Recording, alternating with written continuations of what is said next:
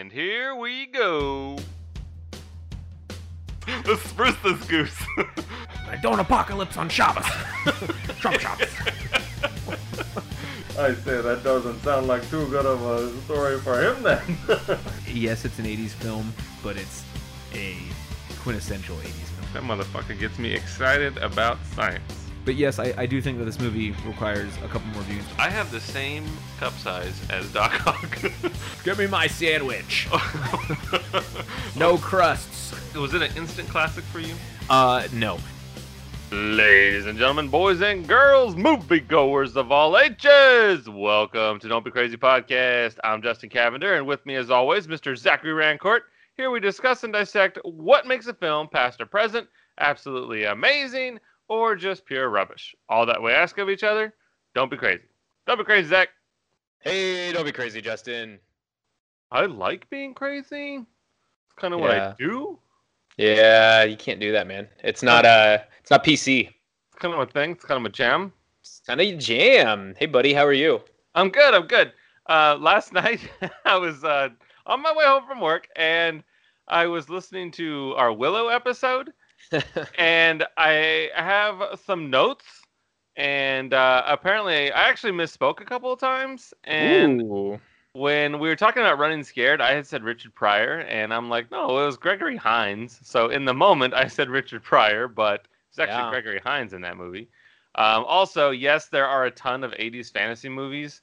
I just was drawing a blank at the time, but you know, we obviously mentioned Labyrinth, Dark Crystal, uh, Krull. Um, but yeah, there were a million. Time Bandits, Return to Oz, Clash of the Titans, you know, Highlander, yeah. whatever, Princess Bride, Black Cauldron, you name it, whatever. There's a million. Excalibur, million 80s fantasy movies. I just was drawing a blank. And then lastly, uh, what I thought was so funny was when I couldn't find a positive review for Willow, and you said, "Well, what does Justin Cavendish say?" And then you do an impression of me, and you go, "That's a good movie. You should go see it." and I couldn't stop laughing. well, that's what you say. You're just like, go say it. It's good. That's a good movie. You should go see it. Just get your monster in hand and go see it. It's funny you say that because I actually have a monster in my hand right now. I love monsters. They're good, man. You know my body. No, oh, I know it. I know it. Arrrr. But yes, I was I was not in good form last week. I, I made a lot of mistakes, and No, that- I, that I uh, apologize. it's okay. That was a fun episode, and actually, the more I thought about it, I was like, you know what? I really appreciated Willow. I want to amend what I said, and I think it was better than a middle of the road movie. I really liked it. It I I should have let it sit instead of watching it and then recording the podcast because I didn't have enough time to fully appreciate that film. So. I It- it- you- corrected. You love it so much that the amount of love can't fit inside of Willow's giant hands. His hands are so big. They're so big. Oh man. Um, well, Justin, I am very, very excited for uh, this episode and our next episode because what movies are we doing? we are doing the Batman.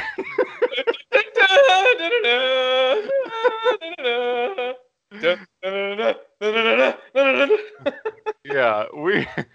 Yeah, you picked uh, the the Batman motion picture shows from 1989 through what 97. Uh, yes, '97 is when uh, Batman and Robin came out. Um, I, for the sake of this, I've been calling them the '90s Batman films, even though that this one came out, or Batman came out in 1989. Uh, it's basically the Tim Burton versus Joel Schumacher era, and Okay. um, they were some of our first exposures to Batman on the big screen, uh, with with modern tech and and you know in the theaters there. But um, I think they're very important in pop culture history, and I think they all have their own merit. So I would like to discuss them. And also, I am a diehard Batman fan, which you didn't know, which was crazy. I didn't until I saw your panties. Oh, they were. What are you talking about? I don't wear panties. Oh yeah, Oh, yeah. They're just tattooed on. tattooed on. Um, one quick thing I want to do that I think would be fun to kind of add to this is just give us a quick couple uh, either movies or TV shows you're watching currently as kind of a recommendation to everyone out there. Um, I can start first. I finished up the first and second season of Barry the other week, and I Oh. cannot recommend Barry enough. It is the best show on TV. Um, I think Bill Hader is perfect. He deserves the Emmy. Um, they just announced the Emmys uh, uh, nominations, and I hope he wins because he is fantastic. Um, I also just watched Eighth Grade again last night, and same thing. I could not recommend this enough. It's it's such a visceral and and fantastic look into um, the coming of age and that transition of eighth grade to high school and the social structures we deal with and everything else you know in society. So highly recommend those movies. Um, I saw in theaters the the Spoderman Far From Home. I liked it. Um, it wasn't amazing, but I, I really liked it a lot. So, what about you, man? Man, I've been watching a lot of death shows. Death shows? yeah. What? Yeah. like like documentaries on like people killing each other. It's terrible. I, Jesus. I know. I just watched one on Michelle Carter. She was the teen that urged her boyfriend to kill himself, like via text message. oh yeah, I, I heard about that. Oh my god, yeah. It was uh it's only two episodes, but it was uh it was intense. And it's interesting how your opinions change throughout the course of the documentary. You know, on the surface it's just like, man, this girl is terrible and you know, she gotta go to hell. Go to hell and die. but, but but then as you sort of go into it and you find out certain things and he this young man had he tried to kill himself like four times prior um, and I would hope that if someone told me that they want to hurt themselves, I would do everything in my power to stop them and you know call 911 and and get them the help that they need. But in this particular case, um, she had uh, switched medications and the doctor was saying that she was involuntarily intoxicated and she became manic and was upset and that is why she was acting the way that she was and i realize that that sounds ridiculous but um, in a sort of bill nye the science guy sort of way it is explained to where it all makes sense and at the end of this documentary i was like huh i don't really know how i feel about this anymore Yeah. and and it's pretty crazy. And um, you know, my my heart goes out to their family, and um, I hope that they can heal eventually. But holy shit, it was some heavy stuff. But that's that's really all I've been watching. Wow. That and like The Office before it goes Sure. away. uh, yeah. Well, I mean, you got a whole year, but yeah, The Office is like on repeat. I mean, my Google Home, I tell it what to do. I say, you know what to do, and it turns on The Office on my Chromecast on Netflix. So, I mean, it's like it's it's just ingrained in there for it. So, um, great, awesome, man. Well, let's. yeah, uh, a bit of a downer, but yeah. no, the, no, la- no. the, the lady likes death shows, so I watch a lot of death shows. You know, I pinned Alex for a little uh, little death show girl. I mean, she's uh, she's kind of scary sometimes, so You terrifies me.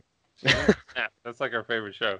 Oh, um, Those eye rolls one day are gonna turn into like Head- head rolls. she did it. Yeah. In the event that I am dead and or missing, she did it. uh, she's we're gonna we're gonna clue this, and I'll be the butler. I'll be Tim.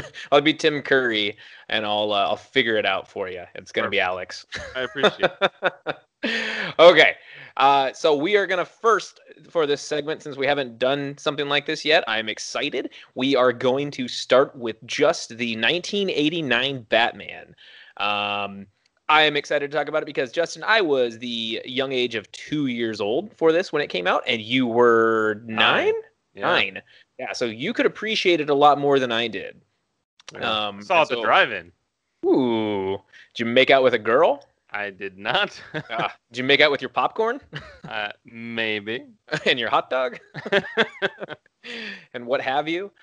Um, cool, fun. Or this movie, this movie. Uh, I gotta actually. Oh, I, I did it wrong. Lo siento. Um, so it stars uh, Michael Keaton as Batman, Bruce Wayne, Jack Nicholson as Joker slash Jack Napier, uh, Kim Basinger, Vicky Vale, uh, Robert Wuhl. Is it Wool? Yeah. Okay, Alexander Knox, you wrote an awesome article about him.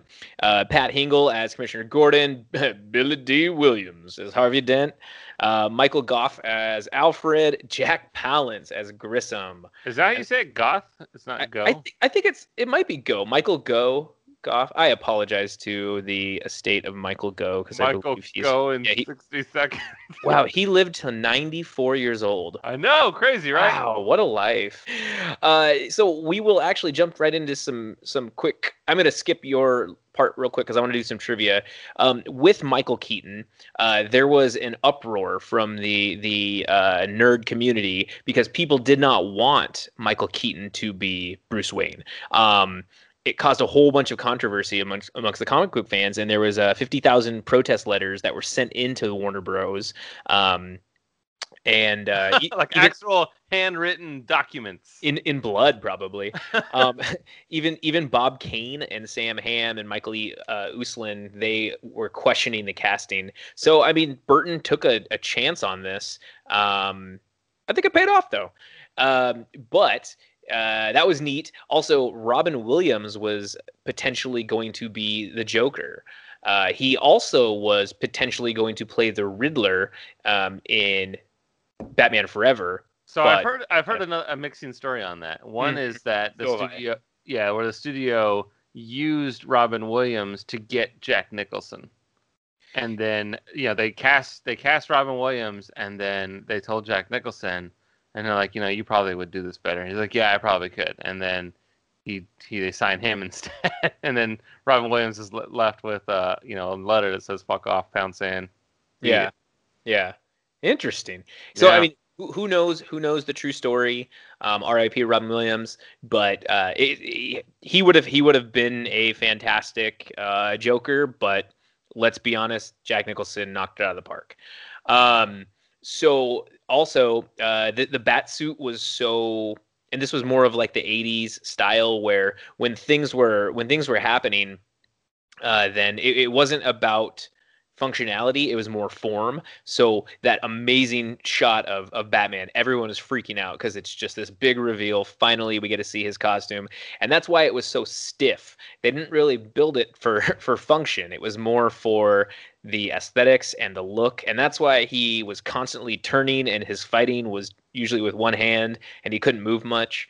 Um, it bugged me but i could see the anticipation of a a big screen Batman film and seeing that and just being goo goo gaga over it.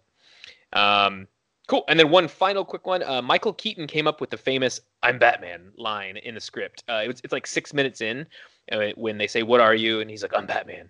It was supposed to, or he was supposed to say "I am the Knight." hmm But he did, he did, he did good. So, how did Batman do, Justin? Critically, Uh, pretty good. Uh, most of these reviews are. you should are go on- see it. It's a pretty good movie. it's a good movie, and you should go see that. Two thumbs way, way up. That's funny shit. Um, so the tomato meter there is at seventy-one percent. A lot of these reviews are actually fairly new, which is weird. Um, people are going back and, and checking things out. They just had the 80th anniversary, so I'm sure that and the 4K release just came out, so I'm Yeah. sure that there's a bunch of reviews now. Sure, 30th anniversary for the 89 and then 84 Batman altogether. It's a lot. Long time. Uh, let's see here. Mr. Peter Bradshaw of Guardian says, directed by Tim Burton. The movie has a brooding noir feel. Yeah, how about that? Thank you, Captain Obvious. Fine young man. You're going places. This guy's uh, uptown all the way. Not gonna lie. Holy shit. Uh, let's see. We got uh, Dave Kehr from Chicago Tribune. He says the idea of doing a dark, neurotic, highly stylized, and highly claustrophobic super production is an audacious and appealing one, but director Tim Burton has only made it halfway there. Ooh, that's hurtful. It's a positive. It's a it's a healthy tomate, but that is an interesting comment. Uh, let's see. Rachel Wagner from rachelsreviews.net.org.edu says, "I don't get the appeal, to be honest." How do you not get the appeal of Batman? He's badass. Honestly. Sheila Benson, Los Angeles Times. Is it interesting? Fitfully. Is it fun? Not much. Gotham City fans, not much. Wow. Honestly, Bunch of negative Nancy's. no. I don't like it. You got any good ones in there? Uh, Nicholson isn't only offering a brilliant bit of self parody here, he's doing it in service to the character. Oh. Sweet. Yeah, I see a lot of uh, Nicholson just kind of being Nicholson, but it works. Uh, I mean, yeah. all- like like you know when he's when he's Napier, he just seems like he's just a, an annoyed Jack Nicholson, and then when he goes full on Joker, it's just amplified. yeah. It's it's uh, Jack Torrance from The Shining. It's yeah. Yeah. He's uh, it's one flew over the cuckoo's nest. I can't remember his character's name, but anyways, um, yeah, it's it's Jack Nicholson at his peak when he's doing that kind of stuff. Um, Well, real quick, George Perry Yeah. from Yeah, Sunday you go. Times. He says the new Batman is the most intelligent film ever made from a comic book. How sure you you didn't write that? I didn't. I did not write that. J.C.C. Cavender. I don't know why I'm adding the C's. It just yeah, yeah, you had a lot of C's. It, it adds more official, or it's like more official. Or you're a serial killer. They always have the three names. I know. Justin Martin Cavender. oh, jeez. He was a quiet sort, but not really. You could hear him from three houses away. Um, box office wise, what did we do for Batman? The Batman, counting my five dollars from the drive-in theater, five dollars per car, mind you. Not, Oh, that- not, not oh, for the love it. And you sneak people in under a blanket, and it's like Yeah. 20, 25 people. Yeah, we all we all fit. It worked. so it was a budget of thirty-five million dollars. In the United States, it brought home 251 million, and then across the entire globe, we're looking at 411 million dollars. a lot of cheddar cheese, man. Mm-hmm. So, um, I and again one of these rumors for basically the closed set that was Batman was uh, Jack Nicholson had a payday of fifty million for Yeah. this for this role, which is almost double the budget, and it's in that's insane, and that equates to like a hundred and I don't know fifty million right now. Yeah. in, in 2019 money. I mean, that's just unheard of. That's because he went for uh, points on the back end. You know, Yep. if it makes a profit, then I'll take a paycheck. Kind of. Yep.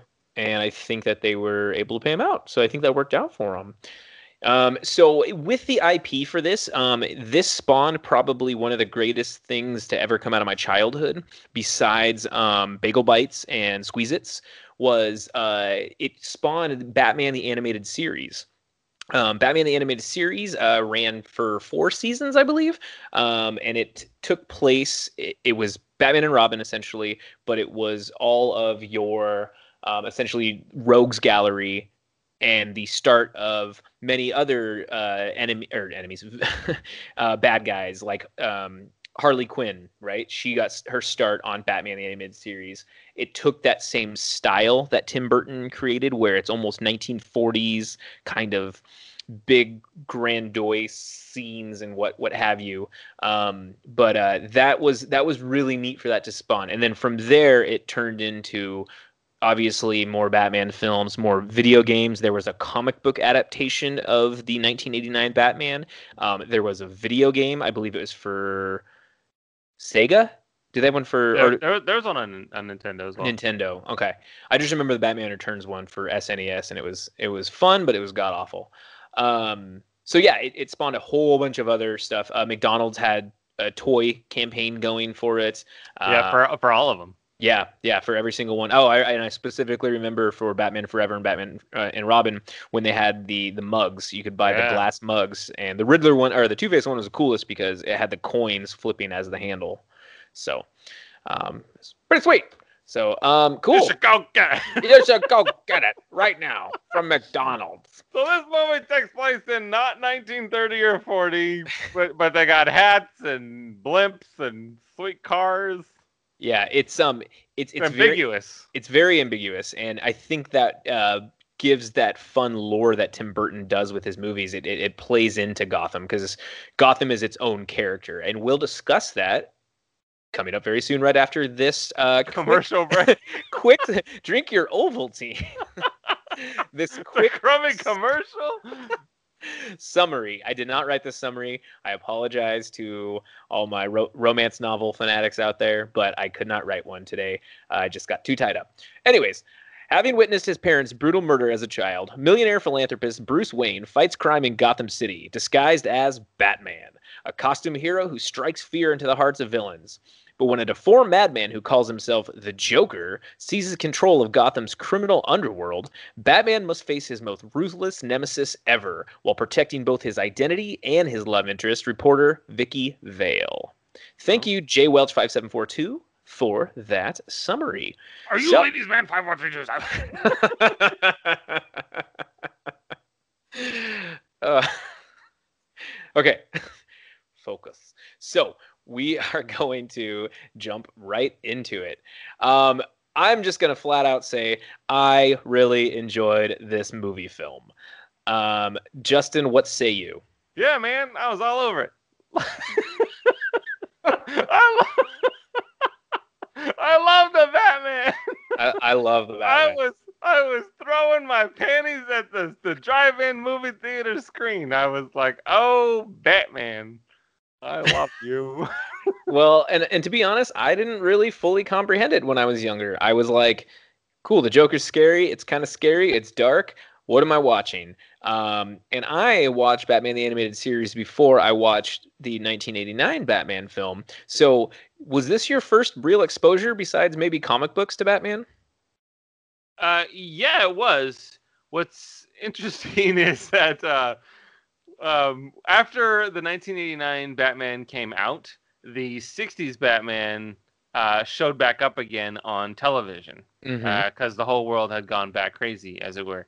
And um, the yeah, I saw the movie at the theater and everything, and that was great. But then when I came home from school, I had Adam West's Batman uh, from like whatever four to five. They would show two episodes in a row, so and it was always ended on a cliffhanger. So you always got the back to back. But other than comic books, yes, this was pretty much my first Batman experience. Uh, he was on a couple episodes of like Scooby Doo and such, so uh, that was cool as a kid and everything. But ultimately, um, aside from like Super Friends and cartoons, this was this was it. This was Batman brought to life, and I loved it. And what's interesting is uh, Batman's not in it a whole lot, which is which is crazy too, because the movie's called Batman, and Jack Nicholson's the first name in the credits, and Right. and Batman's barely in it. So I'm glad you say that actually, because I'm going to transition to this topic. Um, so since this was the first real big screen exposure to Batman for a general audience, um, I mean, you have your hardcore comic fans, right? But and we had our Adam West Batman, but that was him punching sharks and dancing and whatnot, right? So this was a And surfing. And surfing. This was a big film, and it was a big chance for the modern um, moviegoers to see what what can happen and, and who Batman is. Um, by now, everyone really knows. Like it's 2019, every everyone pretty much knows Batman's origin story. In this film, we jump right into the action and we see this great reveal of Batman six minutes in, right, where it's dark. He he chases down those bad guys on the rooftop. Um, but we're kind of just uh, made to believe this world he's in.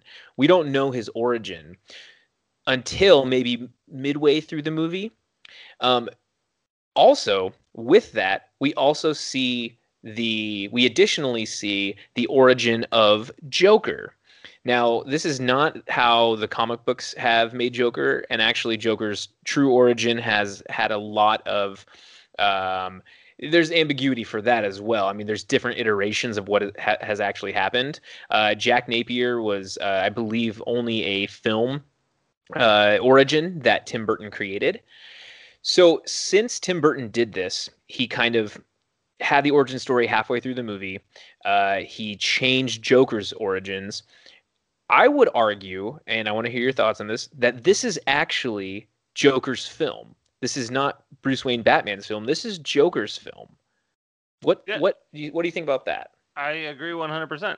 Um, I've I've actually felt that way for a while because he's the one that gets the the story. We see him as who I mean, so it, it's kind of it's a muddled thing because Joker's such he's one of those characters that they they keep kind of uh, ambiguous with his story and where he's coming from, and um, that one guy, my my favorite, Alan Moore, you know, with the Killing Joke. Oh gosh, yes. You know, there there's sort of an, Masterpiece. yeah, there's an origin story there, um, but I I really like where they go with this one. You know, you just you're you're along for the ride, and you see what he has, what he loses, and how he deals with it, and I think that's fantastic.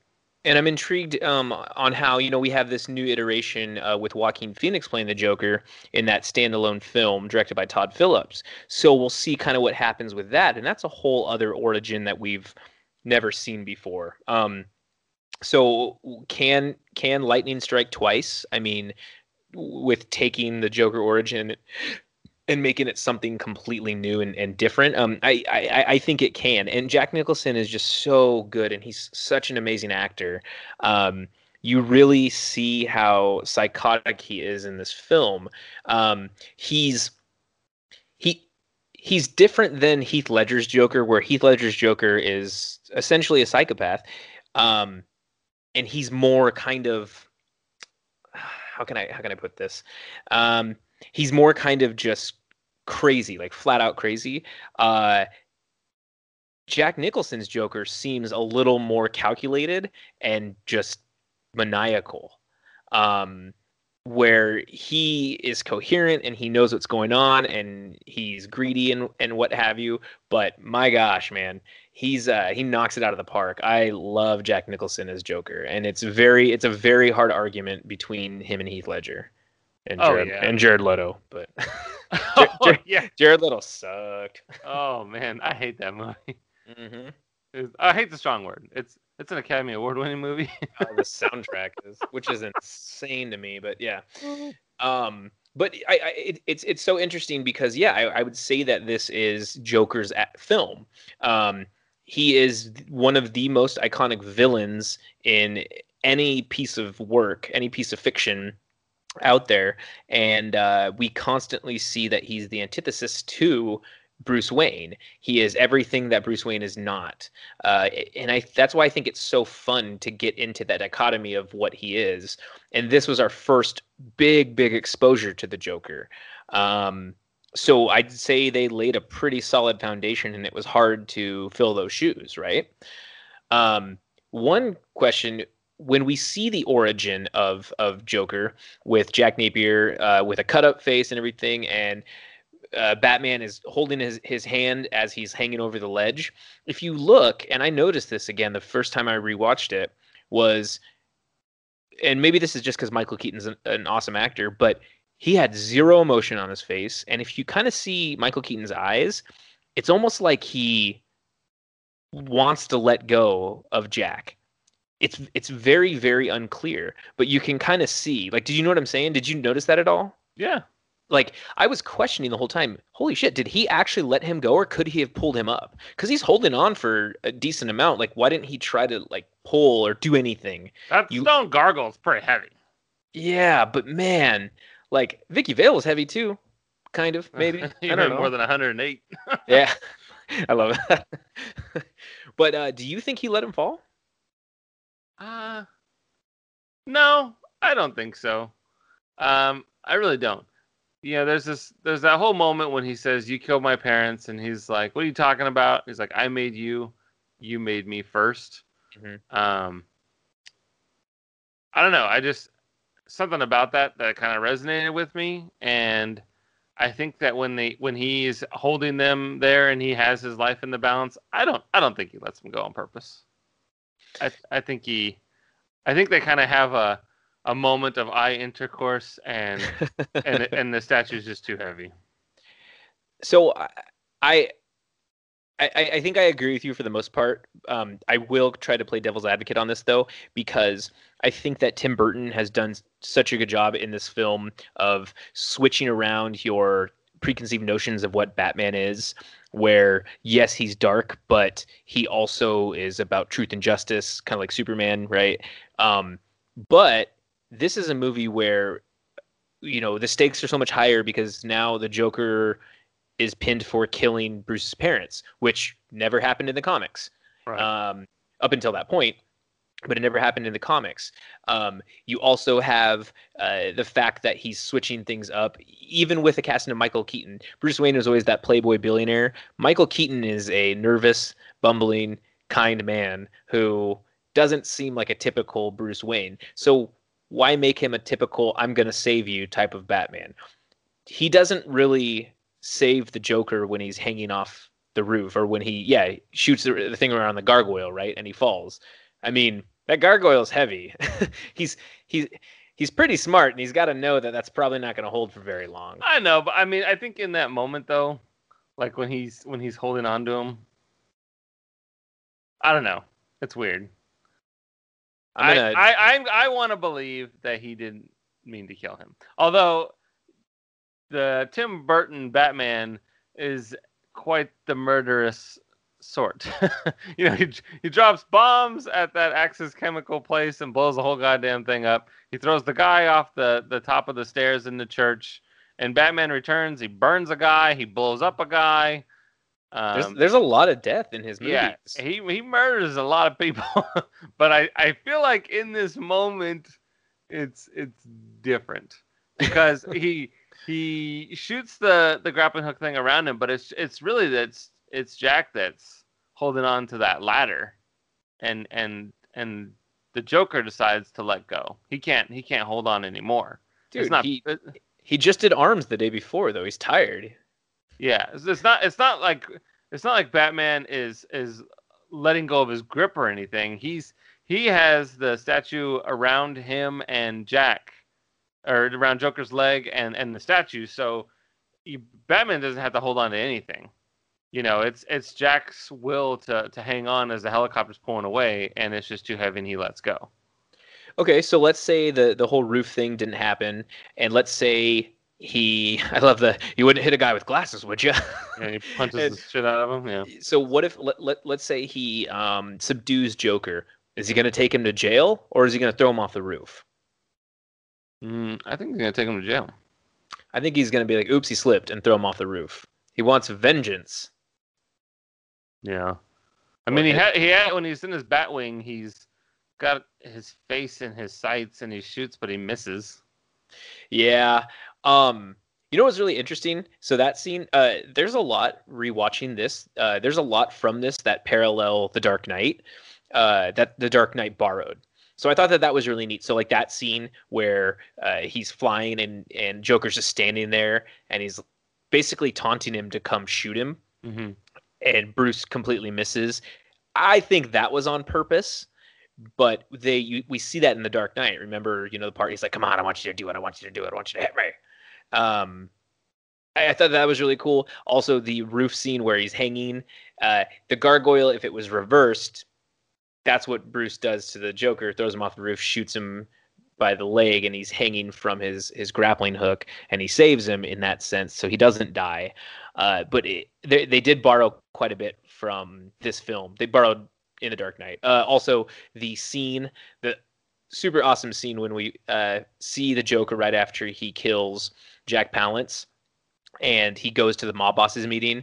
He electrocutes that one mob boss to kind of make a point, right? Mm-hmm. That that's just like the magic trick scene when we first get introduced to the Joker in the Dark Knight, and he makes the pencil disappear. That was kind of like that same setting, right? He introduces himself to the mob, and he's like, "Oh, I basically own you." Mhm. Uh, so it was it was really cool to uncover that, and and so if anything, watching watching the Dark Knight first, then watching this, it, it- you really appreciate this Batman so much more for laying that foundation for the the future Batman films. Right. I, I think the whole, the whole point of that mob scene was to show like you know how terrifying he really is. Exactly. Yeah, well, and, that, and that's that's how it was for the Dark Knight scene too. Yeah. These guys aren't. These guys are supposed to be in charge, and now they're terrified. These guys mean businesses. Yeah. Uh, I'm glad you did. So, um, I asked that earlier too with uh, Tim Burton's awesome style and how how Gotham essentially is its own character in the film. Um, Tim Burton is known for this kind of aesthetic in his films. We see it with A Nightmare Before Christmas. Uh, we see it with Edward Scissorhands, and we see it with well, to a certain extent, we see it with things like Big Fish too. His more happier tones. Um, but what tone in this film do you think Tim Burton was really going for? Um, was this a obviously it's a darker Batman film, but was it so dark that it couldn't be a kids film? What is it supposed to be rated PG thirteen? Like how how do you feel this the tone was for this film? Uh, I mean, I, I guess it's a dark movie, but it's a it's a very dark subject matter too. I mean, this guy is only out fighting crime because his parents were murdered, so it makes sense for it to be, uh, you know, a, a damaged and dirty city. you know what I mean? Yeah, yeah, yeah, yeah. It, it, it seems silly to have it be all crazy bright lights and and and nonsense. But like with uh, I mean, not not that a dark movie doesn't mean it has to be hard to see. you know, the tone itself is is pretty dark, and the architecture in the the shots just lead me to believe that this is a cold and scary place. You know, there's all these giant menacing statues that are holding, you know, street lights and and the buildings look all kinds of crazy and they're they're stone uh, concrete walls, and you know, it's just very unforgiving. And I think that each shot sort of captures that. You don't get a lot of shots of Gotham, but when you do, it just looks like a very intense city. And um, I think he has a lot of uh, that 1940s feel, 1950s feel with the architecture. But then it also could be modern times now because they have all this tech. Like Bruce has all this tech, and obviously they didn't have that in the 40s, 50s. Mm-hmm. But it takes on this whole persona because it's so big and you feel so encapsulated in this city where you could turn a corner and boom, there's people trying to rob you or something. Right. Um, and so I think the set design, it's all backlot obviously, but the set design is is so cool. It's it's one of my favorite things of the movie. And you said for the darkness, um, I think Tim Burton is so good at this, but his use of lighting and shadows to reveal big character moments is so well done. And the scene that I love the most is the opening mon- well not the opening but the monologue after jack becomes the joker and he goes back to uh, jack palance's essentially office and he's talking slowly and he's like oh is that you jack? And we we can subtly see that he, his face is different because we haven't seen what he looks like yet. Right. And we can subtly see what he looks like and he slowly walks in and then has the big reveal and it is so well done I, I just I was like wow as as I saw that I thought that that was brilliant, right. um, and then and the music starts playing like the circusy music. Yeah, and exactly. He starts shooting all over the place, like over his shoulder, behind his back. He's not hitting anything. You hear like the bullets whizzing all over the place, and he doesn't even care. That's what's that. I think that's why he was so good. He right. was so maniacal and just. That's what's the scariest thing is he just uh, he didn't care at all. Um, even like with the electrocution thing and um, yeah, you ever dance with the devil in the pale moonlight? um, so yeah, I, I, I don't know. I, I, thought that uh, he was going for a darker tone for this film for sure, and I think it definitely spawned uh, darker superhero films that we see nowadays. I mean, Man of Steel, we saw what Zack Snyder was trying to do with that. Um, e- even the Nolan uh, Batman films are darker. Um, I'm sure there's other superhero movies. I can't think of any off the top of my head right now that um, are are dark, kind of like that. But you you get it nitty gritty because you're dealing with somebody who psychologically isn't all there. And I'm not I'm not just talking about the Joker. I'm talking about Bruce Wayne too. Um, he has this whole psychological aspect that I'm not qualified to talk about because I went to ITT Tech and not earned your degree from home. Earned my degree from University of Phoenix Online. And no offense to anybody who went to any of those, I have some friends who went to, and they're actually smarter than I am. So yeah, take that for what it's worth. And and uh, I also like how uh, we haven't really talked about him much, but Alexander Knox, this character, this reporter that is trying to get the scoop on Batman, and no one's cooperating with him. You know, he talks to um, Eckhardt and he's like, you know, is there a six foot bat, bat in Gotham City? And um, you know, they say he he's six feet tall. They say he drinks blood, and he's like, I say you're full of shit, Knox, and all that stuff. Like he's he's not getting any help. And then when he does get a lifeline, it's Vicky Vale, and she has this whole spread on Corto Maltese, which is this fictional whatever island in in comic books, which is a really cool Easter egg and everything. And I like how they work the trail together to prove that Batman exists. And I think there's a lot going on in this movie, but we're just focused on Batman and Joker, Mhm. which is which is a good thing. But I think it's these little like subtle pieces that add to it as a whole, which is fantastic. Yeah, and we get we get introduced to Harvey Dent, which, as everyone should know, is Two Face, um, by Billy Dee Williams, which was again another fun casting choice by Tim Burton because in the comics Harvey Dent was white and Billy Dee Williams is black. Um, there were talks of if they were to continue this, they were going to introduce Two Face in the third Batman film that Tim Burton was supposed to make. Um, and then he would become Two Two Face. And could you imagine a Billy Dee Williams Two Face? That'd would be crazy. So cool. Yeah. He'd he'd be so cool too. He'd be like, hey there, Batman. They'd have capes and stuff. But um, yeah. So I mean, I'm trying to keep it short and sweet for for the original Batman. It's it's it's a fantastic movie. Um, I'm not going to reveal what I think about it until we do, I guess, the end of this episode, and then I'll compare it to the other uh, other three total. But a couple of things, Justin. Was this movie entertaining to you? Absolutely. I agree, It still is today. and It, I it holds up. I absolutely agree. I think it does. I think there's a couple parts when it's like, oh, well, the fighting's kind of lame, but it is a very fun and fast-paced movie. It it, it doesn't get boring. Um, they they do a good job with it. And Alfred, uh, Michael oh Gough, man, Gough- he's his timing, his comedic timing is fantastic. like when he when he- sticks the pen in the tree and he walks Yeah. by and just grabs it. runs and grabs it, and when he puts the, the drink down on the table, he runs and grabs it. Oh my god, it's fantastic. Oh, he's so great. I Uh, love that. And and you know another thing too is Batman is the world's greatest detective, and it is Batman who solves the the riddle behind, um, you know, the Smylex, uh, what do you call it? The disease. The yeah, the recipe that he has, where Mhm. you know using the the deodorant or or lipstick and blah blah blah, the combinations. You know, Oh, yes. he solves the he solves the riddle in how to avoid dying using personal care items, which is Mhm. awesome. Yeah, no, I think that that was that was fun that they added that in there, and I honestly forgot about that because I was just like, when are they gonna fight? I want to see fighting. so He had, Oh. he had to he had to get like a microscope, and he needed beakers and safety goggles, his his personal protective equipment. he called up Bill Nye the Science Guy. Yeah, like 19 TVs. None of them are the same size.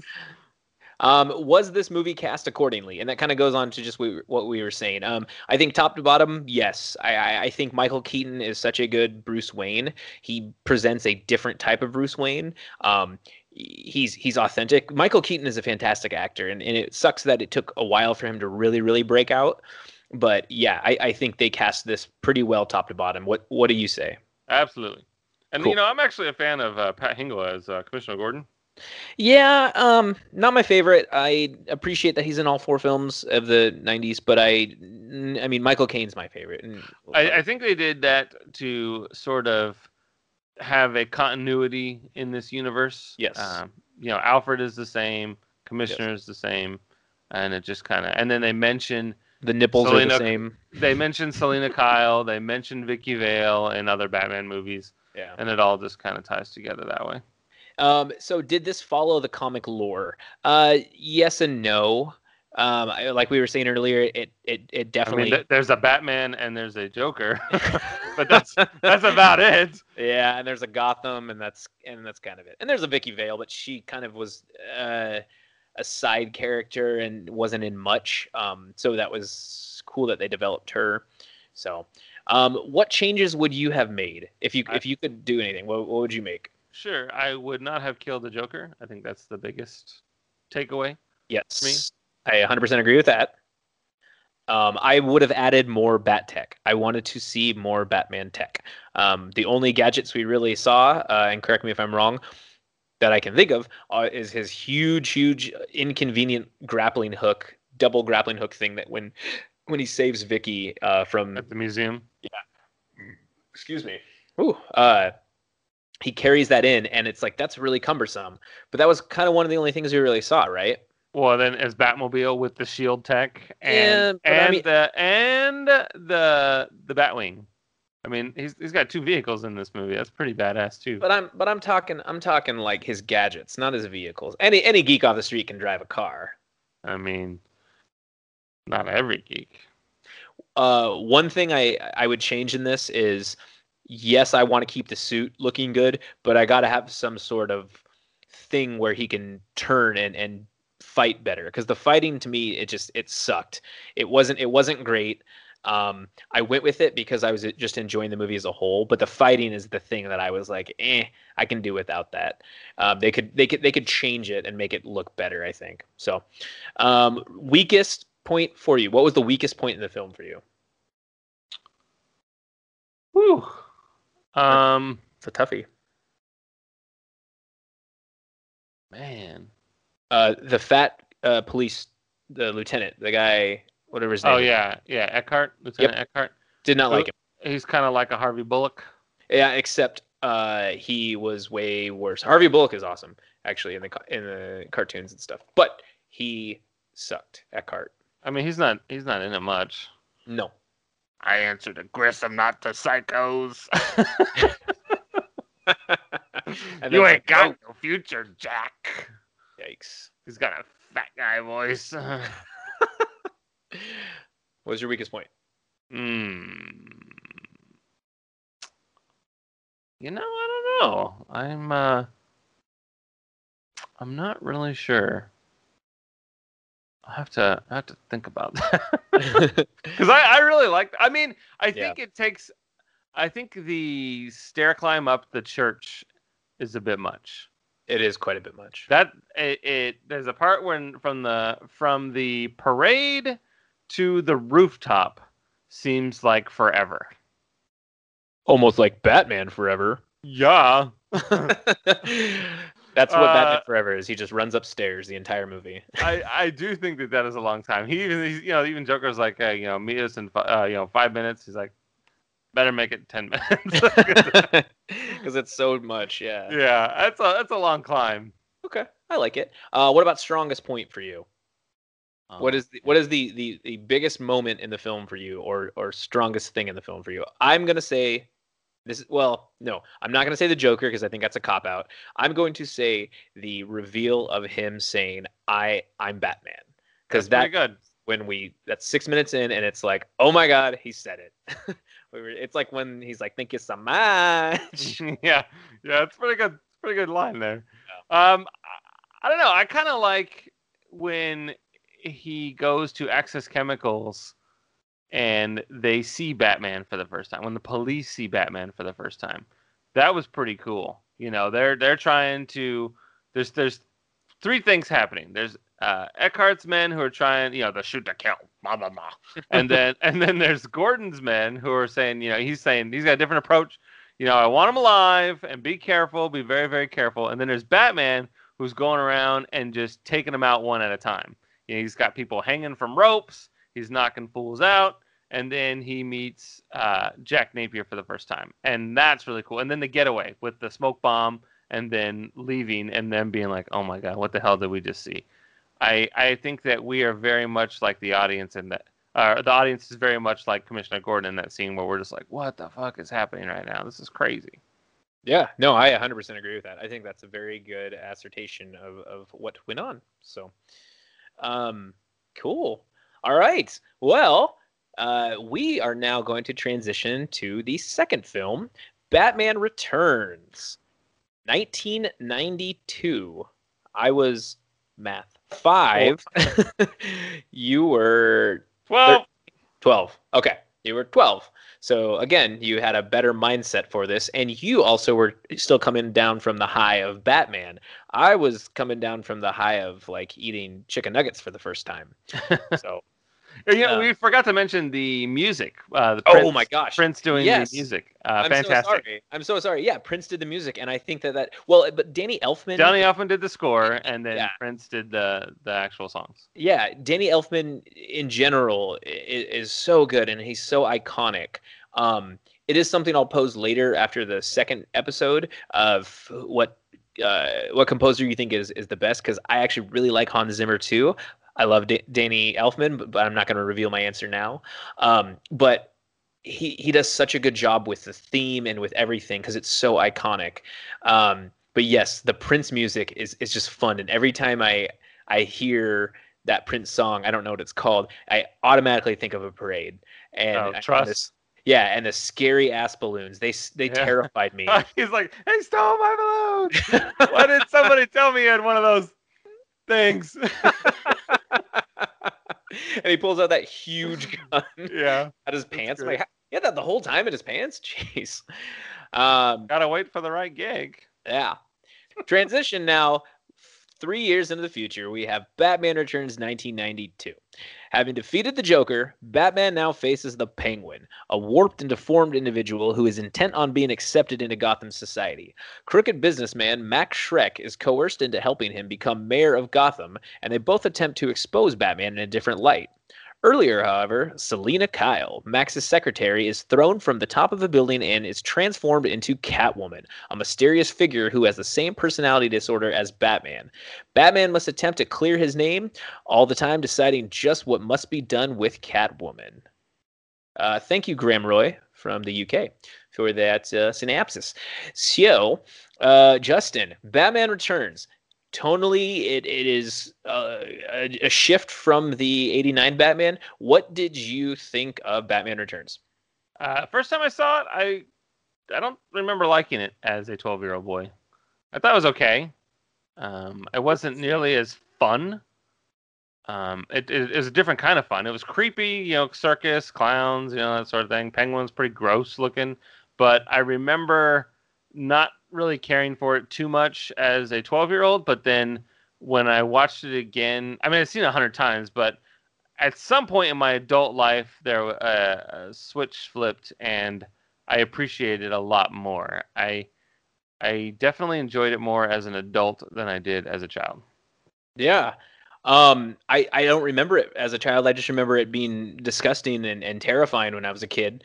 Um, but after rewatching it recently, uh, I love it. I think it is it is so good, and um, yeah, it, it's just Tim Burton does a great job with this one too, and uh, we'll get into our exact thoughts on that. But I forgot to read the cast members. So Batman Returns, 1992 uh, stars Michael Keaton again as uh, Batman Bruce Wayne. Danny DeVito plays the Penguin. Michelle Pfeiffer plays Catwoman. Christopher Walken is Matt, Max Schreck. Michael Gough, did we say Goff or Go? Go. Michael Go reprises the role as Af- Alfred. Um, Pat Hingle again as Commissioner Gordon, and the rest are just kind of there. And the rest. so, um, do you have the reviews up for Batman Returns? yeah. Cool. Let's uh let's hear some. Go see Sure. it. It's so good. Peter Bradshaw from Guardian says a strange beast. Ooh. A strange about- beast. Yeah, which is funny because Jay Carr uh, from Boston Globe says Batman Returns is the rarest of Hollywood beasts, a sequel that's better than the original. Hmm. I don't know about. that. Ooh, I like this guy. Yeah, Jay Carr. Send him a letter. As Beetlejuice and Edward Scissorhands reminded us, Burton always has been more absorbed by what his audience sees than by what his movies say. So that's interesting because he's saying, yeah, check out these amazing sets. Don't really worry about what the movie's all about. Just soak up all the eye candy and then throw up all over it. kind of weird. Yeah. Uh, it's Uh, the kind. It's the kind of film which has great stills, but never quite comes alive when it actually moves. Likely to win at the box office quicker than it does in the mind. That was Derek Malcolm. Hmm. I feel like we've read Derek Malcolm's quotes before. All right. New rule: no Malcolm quotes anymore. Uh, He sucks. He's all negative. Routine car chases and explosions do not make a mildly dull film exciting. Wow, that's harsh. yeah, Mark Amory of uh, The Spectator. Jeez. There's a there's a sweet little Batmobile ride that Penguin has. put a quarter in it and it just kind of goes forward a little bit. Oh, I love that. that was a fun scene. I like that one a lot. Screaming the whole time. Um, is that it? Is that all you got? Uh, I think so. Oh, here we go. I might agree with this one. Uh, Rachel Wagner. Uh, She was the one that didn't understand the appeal of the last movie. Remember her from rachelreviews.net.org.gov.edu? Oh yeah. she says the penguin running for o- the penguin running for office plotline is a snooze fest. Um, I might agree with that. I wish he was doing something a little bit more menacing. I mean, kidnapping Gotham's firstborn sons is more menacing, but I feel like that is taking the back seat. That is on the caboose of the choo-choo that's driving around Gotham, as opposed to being more at the forefront. Okay. I mean, he's an abandoned child. He was he was a he's a dumpster baby, and I feel like that should have been more front and center. Mm-hmm. Okay.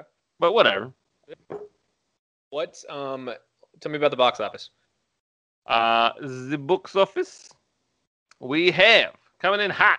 Batman Returns had a budget of eighty million dollars. That is more than twice as many millions as the first one.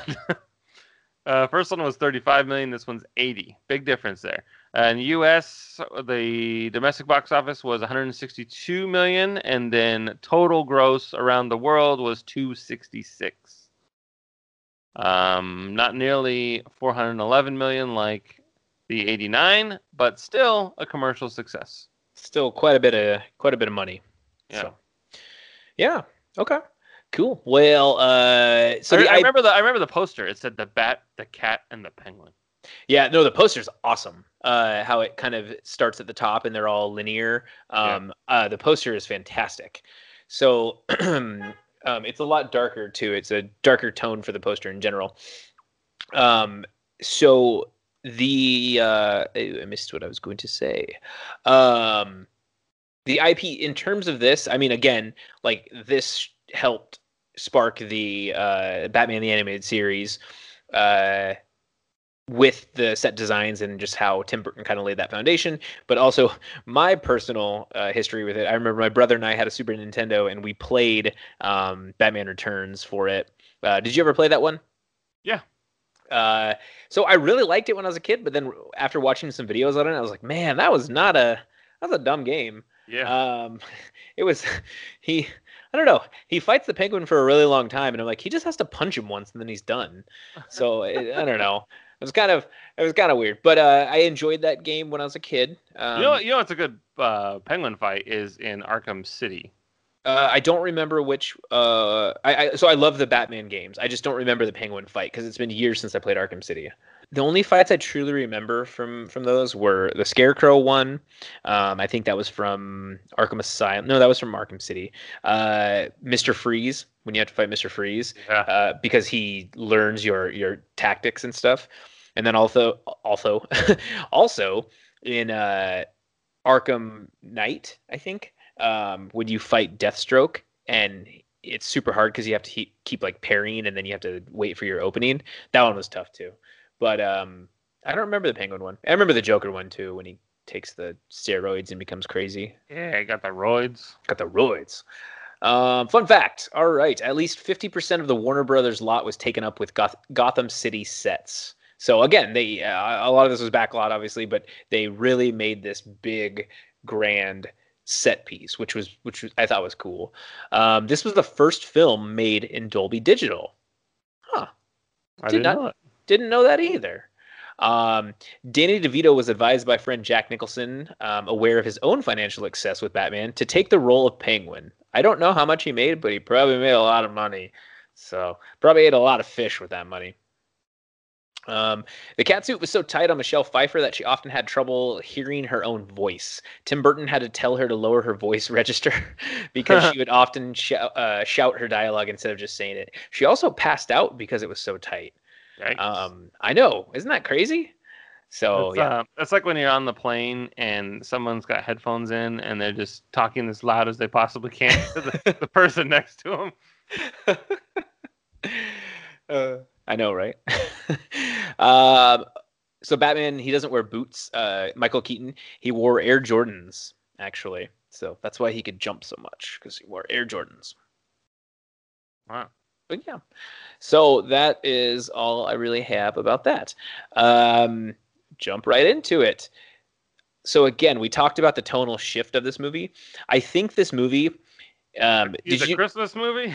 Batman Yes. the Christmas movie. so that was so weird when you said that the other week you're like it's a christmas movie i did not believe you and then you are right it is a christmas film um, the entire thing is based around christmas it takes place within a few days of christmas essentially um, and even at the end alfred is essentially like merry christmas basically um, that is so that's so interesting to me but I like how that setting was, but um, I, I- mean the set pieces in the city as as a whole. Gotham is a lot um, more enclosed in this one. It, it feels like we only See that film- one avenue? yeah we, we film it we film in like six places right we film Yeah. in like the zoo uh the bat cave uh bruce's house max schreck's office and then Like- Main Street. the rooftop the rooftops and then main street and that's it those are the only places right that's like the only place in this so it was very interesting that he cut it down to just that um what do you think he did that Probably because the set pieces were so large that it just was easier. yeah well and i think he he upped the game too because he had a did i'm sorry did he have a bigger budget for this one Yeah, it was 80 million versus Oh my gosh. 5 million. so two 2.2 times more what he had. Yeah, I was like, that's like that's more than twice as many millions. yeah that's a lot of millions. Uh, so I, I think that he was able to use that and focus more on the action and focus more on uh, things that he would do in the film. Because i mean we get to see you know his boat like the bat boat thing uh, and that was really cool because he could do different stuff with it. Uh, the batmobile was in more more use in this film um, did he have a did he fly the plane in this one no, okay he, so- he had the glider cape. Yeah, he, there you go. He had the glider cape. Um, there was uh, it was cooler reveals to see how to get to the Bat Cave, like when he reaches into the fish tank and he like flips the little house light or whatever. and Yeah, yeah. that, that's very cumbersome because what if you are wearing a suit? You don't want to take your jacket off like he did. It's annoying. I love it when he's sitting in the chair and then the bat symbol gets flung in the sky and then all the bat symbols turn on around his house so he can see it no matter what room he was in. And then he stands up like, oh yeah. Well, it's weird because he's just sitting in the chair waiting for something to happen. Like he's like, "Huh, I'm gonna brood here until the bat." Oh, hey, look, right on cue. I, yeah, I, well, I think it's like uh, you know, he, Batman can't take a night off. Like he wants to, like he can't go entertain himself because something's gonna come up. So now he's just kind of waiting. That would be that is- would be so annoying. You couldn't Yeah. join a kickball league. You couldn't go out for trivia. I mean, that just would be. I know, so and then and then you have you have to lie to everybody, yeah, which which Yeah. is what I hate the most. Like with superheroes, it's always better when your friends find out the truth. That way, you don't have to sound like an asshole lying to everybody all the time. Secret secrets are no fun. Secret secrets hurt someone. yeah. Ben, what did he say? Benjamin Franklin was actually kind of an asshole, and the stripper, the stripper was right. um, Morgan Freeman narrating everything. Uh, I really like the way that they jumped right into the action with this movie. Uh, kind of like Batman, except on a bigger scale. You know, like we were saying, they they we have the little quick origin story of the Penguin, which was a fun little Paul Reubens thing in there, and uh, this is a different origin story than the Penguin because uh, Oswald Cobblepot was just a he wasn't deformed. He was just a short, fat kid who had a long nose, and he was bullied. He he had a an affinity for ornithology, so he loved birds, and that's how he got the nickname Penguin. Um, and he always would put on the show of being richer than he really was. Uh, but in this, he's an actual like essential freak, and that's why his parents put him in the river, which was awful, which was so awful. Um, but uh, I thought that that right off the bat was like, okay, he's definitely taking his Tim Burton um, liberties here and creating his own character. Uh, but the action got started right away because then we see Batman drive in. He starts fighting all the clowns and whatnot, um, knocking them out with like one punch. And I thought that that was really really cool how they just you know no muss no fuss. Um, so do the dark tones in this film make it better than the original? And just just just hear me out because we're seeing it in a different light. It's a bigger budget. Uh, it's I would say like the penguin is, is pretty nasty in this one. Is that kind of gross out factor more in line and more in tune with how Tim Burton envisioned this world he was creating? Uh, maybe. I, I think it is more of just we had something really good. How can we make it bigger? You know, like not necessarily better, but how are we going to make it bigger? And I feel like it was just falls into that line with the sequels where um, rather than have one villain, now we're going to have two villains or three villains, and now it, it was a little bit violent, but now we're going to make it even more violent. You know, just trying to throw more to up the ante. And Mhm. I really think that that's all this turned out to be. Mm-hmm. I think it was just, you know, we were at an eight. How can we make it a 10? Six minutes, man. What kind of workout are you gonna get in six minutes? uh, yeah, it's um. I I think that taking that is you're right. He, he he they wanted to up that ante and get it to that next point. I don't think he went overboard on it though. I really think that it he did a very good job of mixing it all in and because sometimes in certain superhero movies if you have too many uh heroes or villains x-men 3 um that Spider-Man 3. Oh god, Spider Man. Spider Man Two sucked too. Spider-Man. I like um, Spider-Man 2. No, no, no, no. I'm talking about the Andrew Amazing Garfield. Spider-Man. 2. Yeah, yeah, yeah. No, no. Okay. Spider Man Two is my favorite Spider Man. Like Yeah. Doc Ock, it's incredible. you have the same cup size as Doc Ock. Yeah, I do. Shop at the same store too.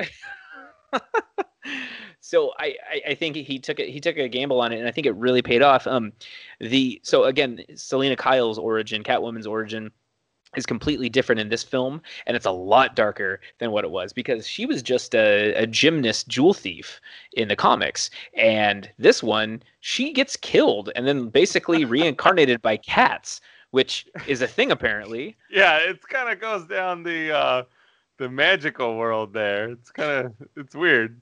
And I, So I- weird. when she's falling through the canopies, you know, Yeah. like the little Yeah. awnings.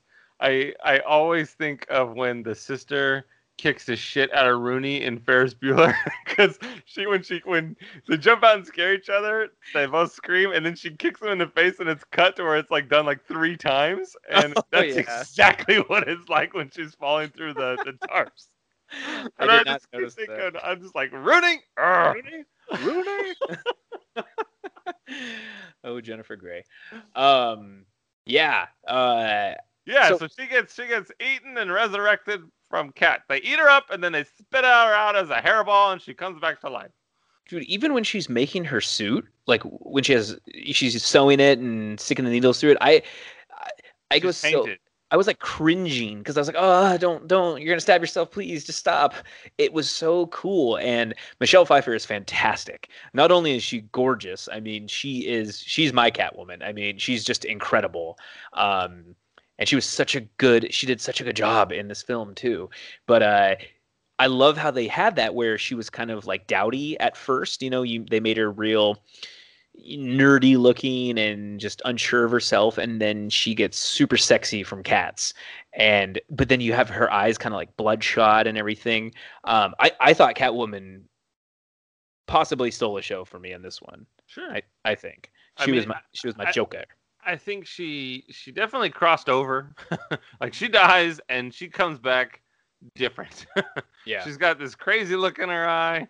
Uh, she's in a very dark place, but then all of a sudden she has the the the what is it like acrobats of a of a cat to where she's flipping a thousand times and she took a she watched a YouTube video on how to use a whip and she's amazing all of a sudden.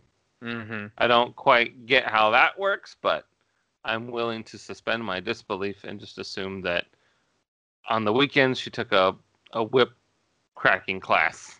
Hell yeah cats like whips didn't you know that Well, the lions in the circus do not. Ah, das is true.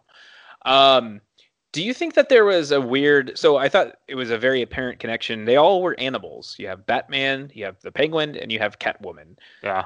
What is the significance? Oh. So the Other- poster said the bat, the cat, and the penguin. Yeah.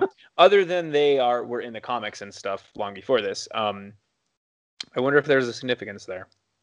I don't know. Maybe it's all of our animal instincts. Maybe. What animal do you want to be?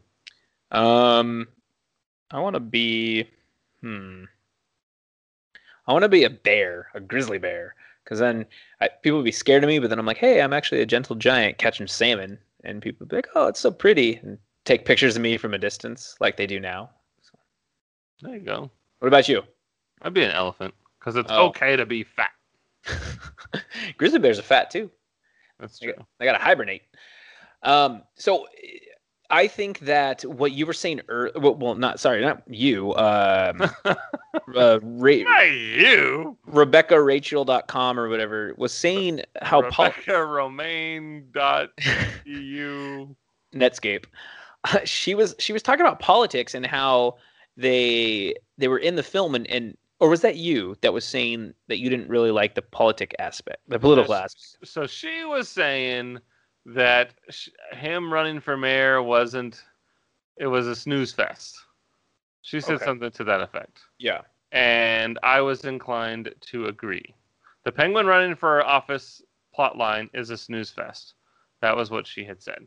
And uh, while I I agree, there was there was you know he had an all, another agenda, but you know the mayor thing wasn't even on the table for him when when it was Max Schreck who said, "Hey, let's make you mayor." and Penguin Cobblepot was was caught off guard. He's like, uh, "Elections are in November. Is this not you know late December?" And uh, he's like, "Oh yeah, we can change all that. Have a recall, see, and, and recount the votes, see, and put you on the ballot." Um, so that was Max Schreck's uh, plot because he wanted someone in power that could then lean with him inside on his power plant. Well, and so I'll um I'll respectfully uh, disagree with your inclination earlier because I think that like and I and I, I will agree with you that it was kind of they kind of just threw the plot away after a little bit and you're like, "Oh, why did we do that?" But the more I thought about it, um so Oswald Cobblepot was all about the the fabrication, right? Like he pretended to be something that he wasn't, um, but he, in reality, he he understood that he wasn't like that, and and at the heart of it, when Batman would defeat him and stuff, he would be not what you expected him to be, and so politics, politicians, that's all they do. They are a front. they put on a happy face, and they're they're puppets. Um, so I think it was maybe Tim Burton's way of like sticking it to the man kind of in this, but it was also his his nod to Oswald's upbringing um, because he took his own liberties with this and made him a, a circus freak, essentially abandoned by his parents. Um, I also like the part when remember when um, his PR team tries to give him like that his signature cigarette on that tube thing. I don't Yeah. know what those are called. A cigarette he- holder. Well, yeah, you know, like his, it's like the fancy one, uh, and he Yeah. spit, he spits it right out. It's almost like Tim Burton is like, "Fuck your expectations" with that, and he spits it right out. I thought that was so cool, and I think that fits into the political game in this thing, because it's always someone playing someone else. I mean, he plays Catwoman to get to Batman, and so on and so forth. Yeah, but but he's for Penguin. It's more of a Liza Doolittle sort of mentality where he. It's like a fish out of water story where he is one way. He's an animal, and he gets put in to the high society, and he has to fit in, and he starts to enjoy it. At first, he's like, "What are you guys talking about? I'm not going to do that." And then he gets a taste of it. He enjoys it and then he gets thwarted by Batman, and the world sees him for who he really is, a creep. And then that's when he's when you know the his even his own henchman tries to call him Oswald, and he's like, "My name's not Oswald. That's Penguin, and I'm an animal, and blah blah blah blah blah." he, he he accepts that that is who he really is, and and this Tim Burton Penguin accepts that's who he really is. Mhm. He is a circus freak and he is damaged and he can't do anything other than damage the rest of the world and he wants to blow it up.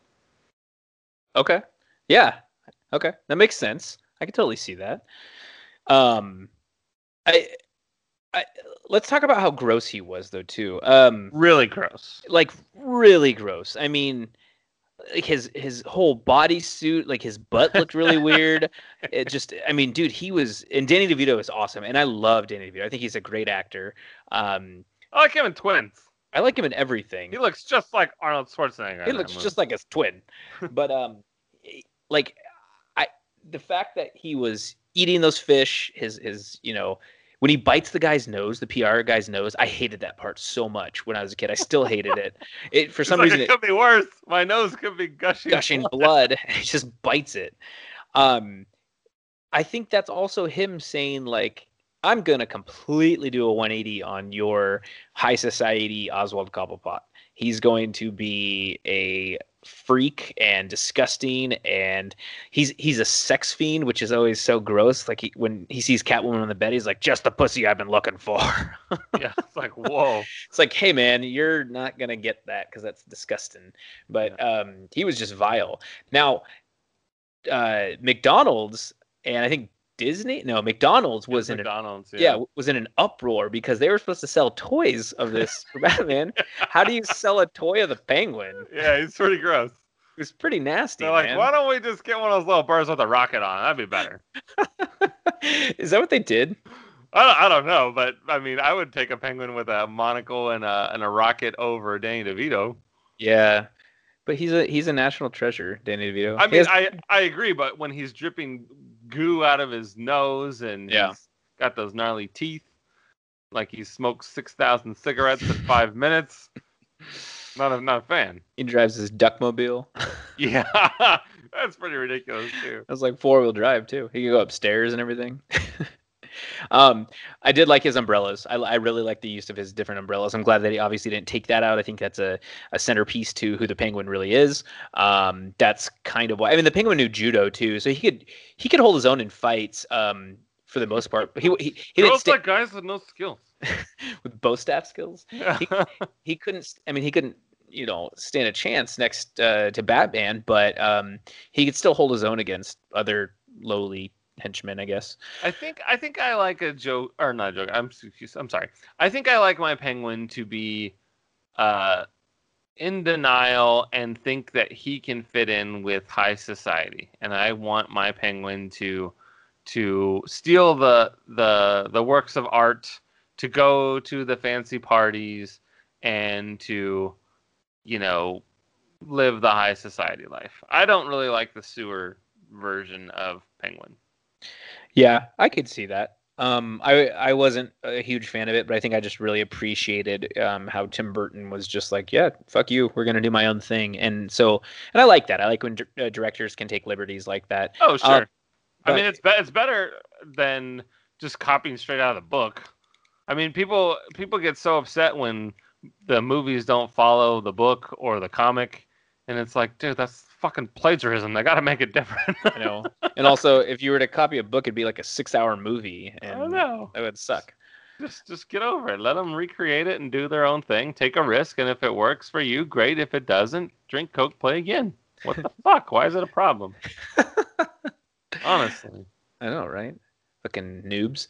Um, I really liked when uh, they hijacked the Batmobile. I thought that that was really smart and fun. They had the blueprints to it, and for some reason they were able to do it really quick and piece it all back together very quick. So um, I thought that that was cool when he's in his little, yeah, his little coin op uh, race car Yeah. thing. And he's driving it around.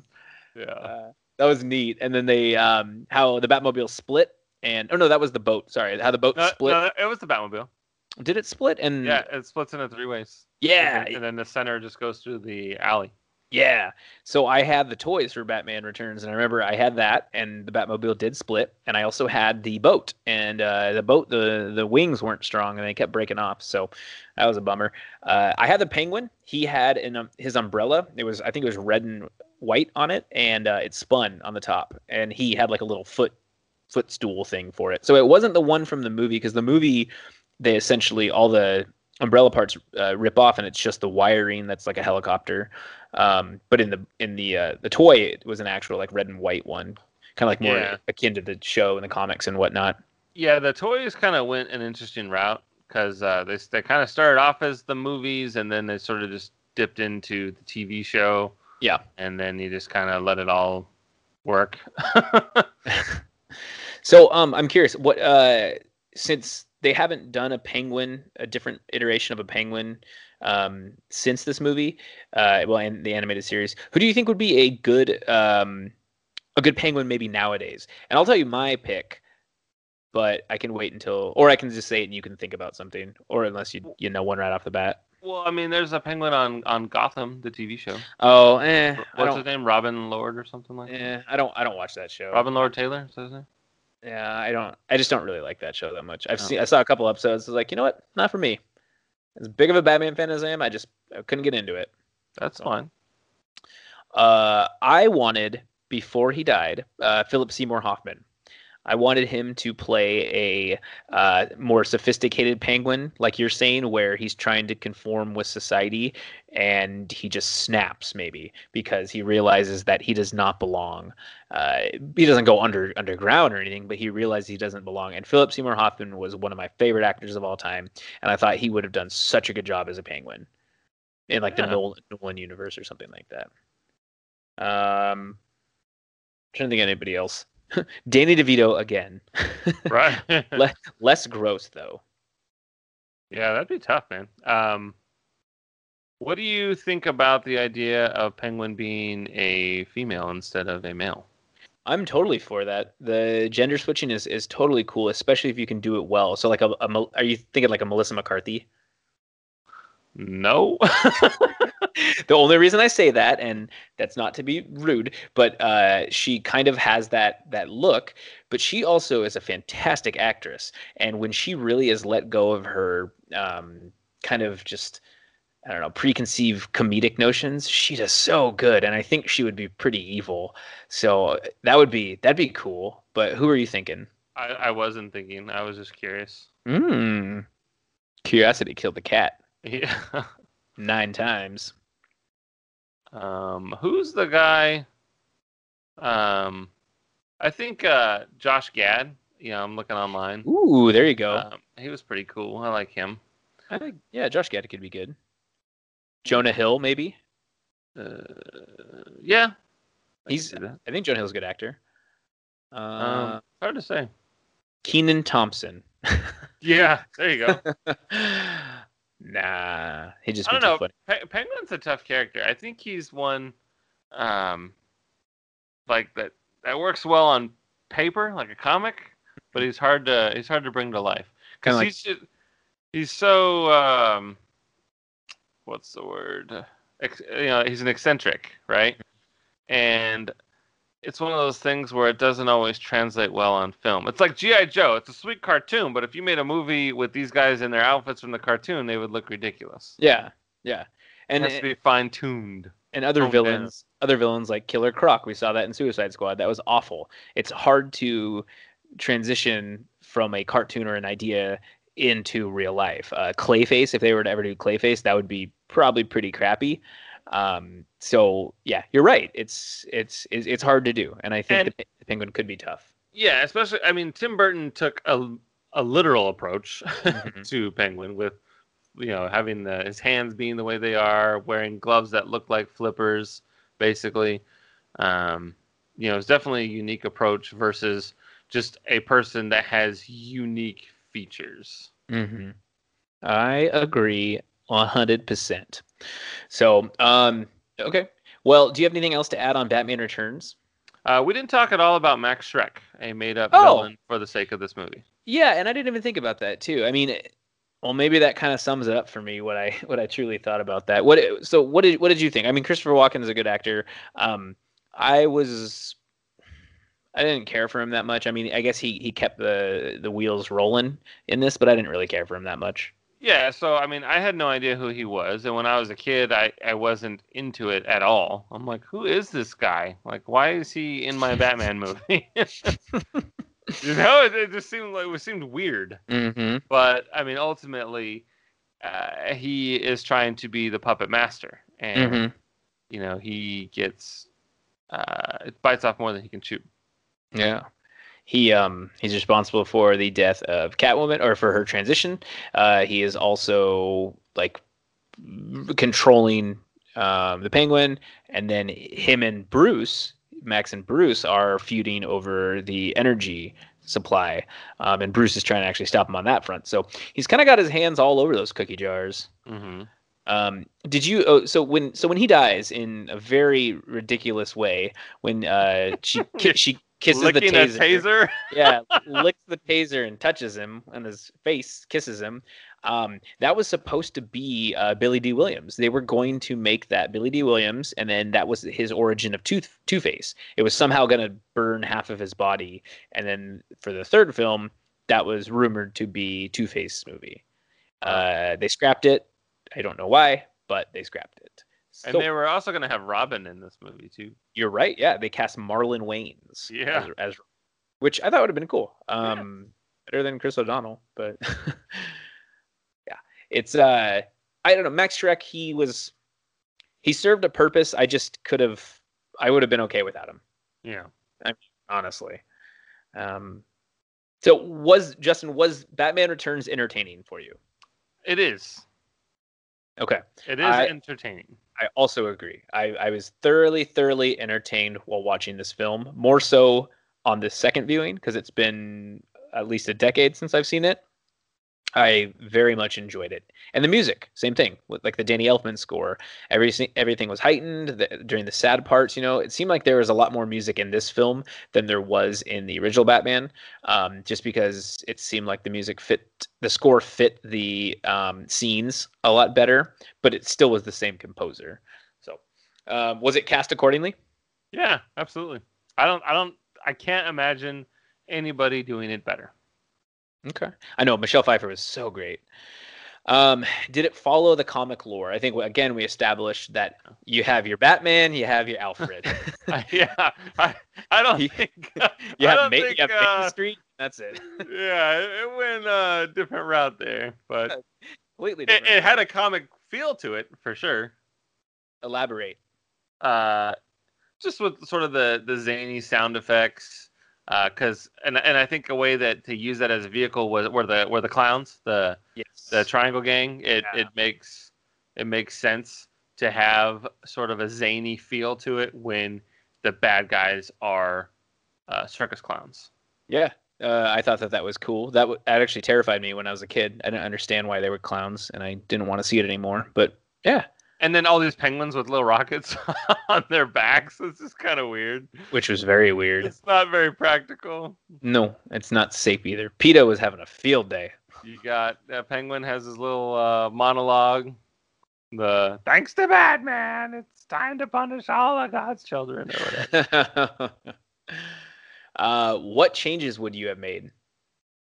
um, so I probably wouldn't have gone the literal route with Penguin being a penguin. Um, I would have toned that down a little bit. I think he still could have been creepy, but more creepy uncle versus creepy looking. Um, does that make sense? Like, yes, no, y- y- that makes sense. Yes. Um, and I think I would have changed uh, Selina Kyle's origin story just a tick to where it was a little bit more grounded. Uh, it doesn't really, or at least explain more what happened. You know, why all of a sudden did she go from secretary to, or I'm sorry, executive assistant to crazy cat lady? Mm-hmm. Um, I think if she would have had more of a history of of doing what she does as Catwoman, it would make more sense. Mm-hmm. Um, that's that's probably about it. I, I like the way Batman is done. I, I think Bruce Wayne kills it. Michael Keaton's badass. I like when his relationship, his dynamic with Alfred, I think is perfect. Mm-hmm. Um, he's sort of a man child when he's Bruce Wayne, and and it, and it works. yeah. uh, it shows that Alfred is still has to take care of him, even though he's you know in his thirties, and I think that that's great. Um, but and I and I would have eliminated the Max Schreck character, or at least reduced him to where he wasn't uh, sort of the puppet master that he is in this Hmm. movie. It would have been more about Penguin, Catwoman, and Batman as Yeah. opposed to Max Schreck. Or like killed him off early or something like that. Yeah. Yeah, Um, so I, I really enjoyed the um, the aspect of Bruce and uh, Selina and how their relationship kind of was because obviously like in the comics Batman and Catwoman always had this thing where it's it's it, it's right but it's wrong sort of thing uh, Yeah, the forbidden fruit must be tasted. yeah, and and I think that Michael Keaton and Michelle Pfeiffer did such a good job with that, and I I really wish I could have seen more. Um, even at the end, maybe they exchange glances. Like Bruce walks down the alley, he sees Selina, and they kind of just have this look in their eyes, like almost like I love you, but it's kind of I don't know if this can work sort of thing, but maybe we'll see if it can work. And then she scurries off, and that's the end of the film, right? I thought that that would have been kind of cool. Um, again, yeah, get rid of Max Schreck maybe, or or diminish him to something less serious or less of a main character. Uh, I, I do like the set pieces. I just I, I probably would have expanded a little more. I, I'm sure there was a reason for making it only like six locations basically. So that's probably what I would have changed. Um, but uh, yeah, I mean, otherwise, I really liked this movie a lot. And, it- and Um, it took them a lot longer to film this one too. By the way, the Yes. first Batman was filmed in like a month, and then the the or three months, and then the second one it was like like nine or something stupid like that. It was ridiculously longer to film. That's crazy. Um, what were the weakest points for you? Well, I guess you kind of said that. What What about the strongest points for you? Uh, I like how Batman's a no nonsense Batman. Mm-hmm. He's he's out to kick some ass. So like I, I I really like it when he just shows up and just beats the shit out. It takes out the entire uh Red Triangle gang. With Like- ease too. like, yeah, he, he like- doesn't even break a sweat. He just walks Yeah. by and like punches people and yeah, just he, keeps walking. He, he did the the God code in the game, and he just goes through and just beats the shit out of everyone. Up, down, left, select, select, right, Yeah. left, down, circle, no square. one, no one stands a chance against him, and I love that. Yeah. I thought that was so freaking cool. Yeah, the fight, the fighting was way better in this one than the first one. Mm-hmm. Uh, agreed. I think that is that is awesome. Um, I, I I really do like the addition of Catwoman. Uh, Vicki Vale didn't do it for me. Um, I think that Selina was so cool, and when they saw each other, and it, they were kind of like they were dancing and kind of whispering to each other, and then she's like mistletoe, and he I can't remember what he says, but that was that reveal, and she goes, "Does, does this mean we have to fight now or something?" um, Well, he says it can be it can be deadly it you be eat deadly it. if you eat it, yeah. And uh, she's That's like, that, that's trial and error, you know. "Ugh." Someone had to eat one of those first to find out that it's deadly. And how would they tell anybody? Because they'd be dead. They gotta document it, see, and then the the sentence stops as they're writing because they die. you, you'll be dead. He must have got a phone call while he was writing that. So, well, that's all I have to say about Batman Returns. Um, with those two things in mind, Justin, after we have talked about the 1989 Batman film and the 1992 Batman Returns sequel, which one do you think is a superior film? I'm gonna have to go with 1989 Batman. And I knew you would, you son of a bitch. I am going with the 1992 Batman Returns. It just did more for me. Um, I liked the fights and all the, the, the flying and the magic. Um, and I think I just had a better a better grasp on it and it just affected me more. It's a very close Batman 89 is a very very close second to this though. Why did you why did you prefer the 89? Um, I think I think because it's more 80s. I, I'm a sucker for You are working as a waitress in a cocktail bar. that much is true. uh, I love the Prince music, for example. Yeah. Um, you know, I, gosh, I don't know, man. It's something about it, man. And uh, at the end of the day, I do, I can appreciate the idea that we were talking about how it is very much a, a Joker origin story, and it's just very appealing to me. I, I really dig that. Um, I thought that was very cool, and how their their paths were were parallel to each other, and um, I don't know. It, it it speaks well with me, and I'm a sucker for Robert Wuhl, man. The the Knox character is just the perfect amount of comedy relief for that movie. Yeah. love he's it. Ar- he's artless. Yeah, he is best agent around. Oh yeah. Um, cool. All right. Well, yeah. Once again, we don't agree on it, but uh, I, I think you definitely have merit in what you're saying. You are not wrong for saying that Batman is a far superior movie. You're just slightly wrong. um, so, eh, Batman Returns for the poster is way better, but uh, I there's pros and cons like we just went over. But um, yeah, that's all I really have to say.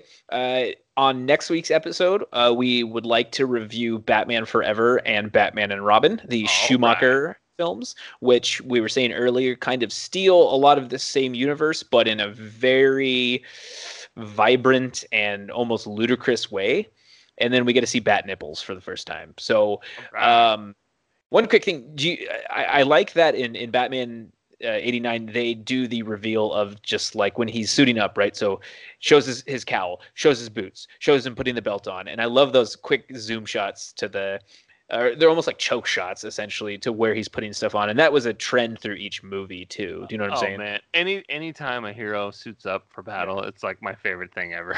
oh yeah, yeah. No, it's so cool. It's so cool. Um, so uh, yeah, we'll discuss those, and then once we say our favorites from those, we will then pose the question: What is the superior Batman film from all four of these? Um, hint, hint. It is Batman and Robin. So, uh, thank you. work. Work. Thank you to the uh, the Twitter and Facebook polls, which uh, claimed that Batman '89 was the best. Um, very close second was Batman and Robin, which is ridiculous. Batman Returns got no love, and I think it's just one of those movies that people keep forgetting about. But I, I implore you to watch it. It is so good, so so good. good. It is good. It's it's a lot of fun. Yeah. Justin Cavendish, that's two thumbs way, way up. it's certified It's fresh. a, it's a good movie. You should go see it. You should go see it. Signed, sealed, delivered. It's yours. Oh, but class it up. Wear a top hat and a monocle, man. Be good. Green blood coming out of your mouth. Yeah, and a and a onesie and boots, combat boots and a onesie. Drive a duck. So ridiculous, Drive dude. a duck. He looks like a like, ugh, he looks like a pillow or something like that. Is it just all frumpy? It's just so weird. A dirty pillow. So cool. All right, man. Well, I'm excited for next week. Um, we will touch base soon. Uh, everybody out there on the Twitter sphere and the universe and stuff, please uh, keep them coming. We love your messages. We love all of you equally. Um, and yeah, that's all I have to say. So, want me to take us out? Yes, please. Thank you for listening to the Don't Be Crazy podcast. Remember to follow us on Twitter at DBCrazyPod, at EdgyArmo, and at ZachDale60, where you can share your thoughts with us and we'll discuss them on our show. Heck, you can even tell us what movie you think we should watch for our next episode. Just please remember, don't be crazy. Thank you for listening. Thank you so much. Don't see it. It's a great movie.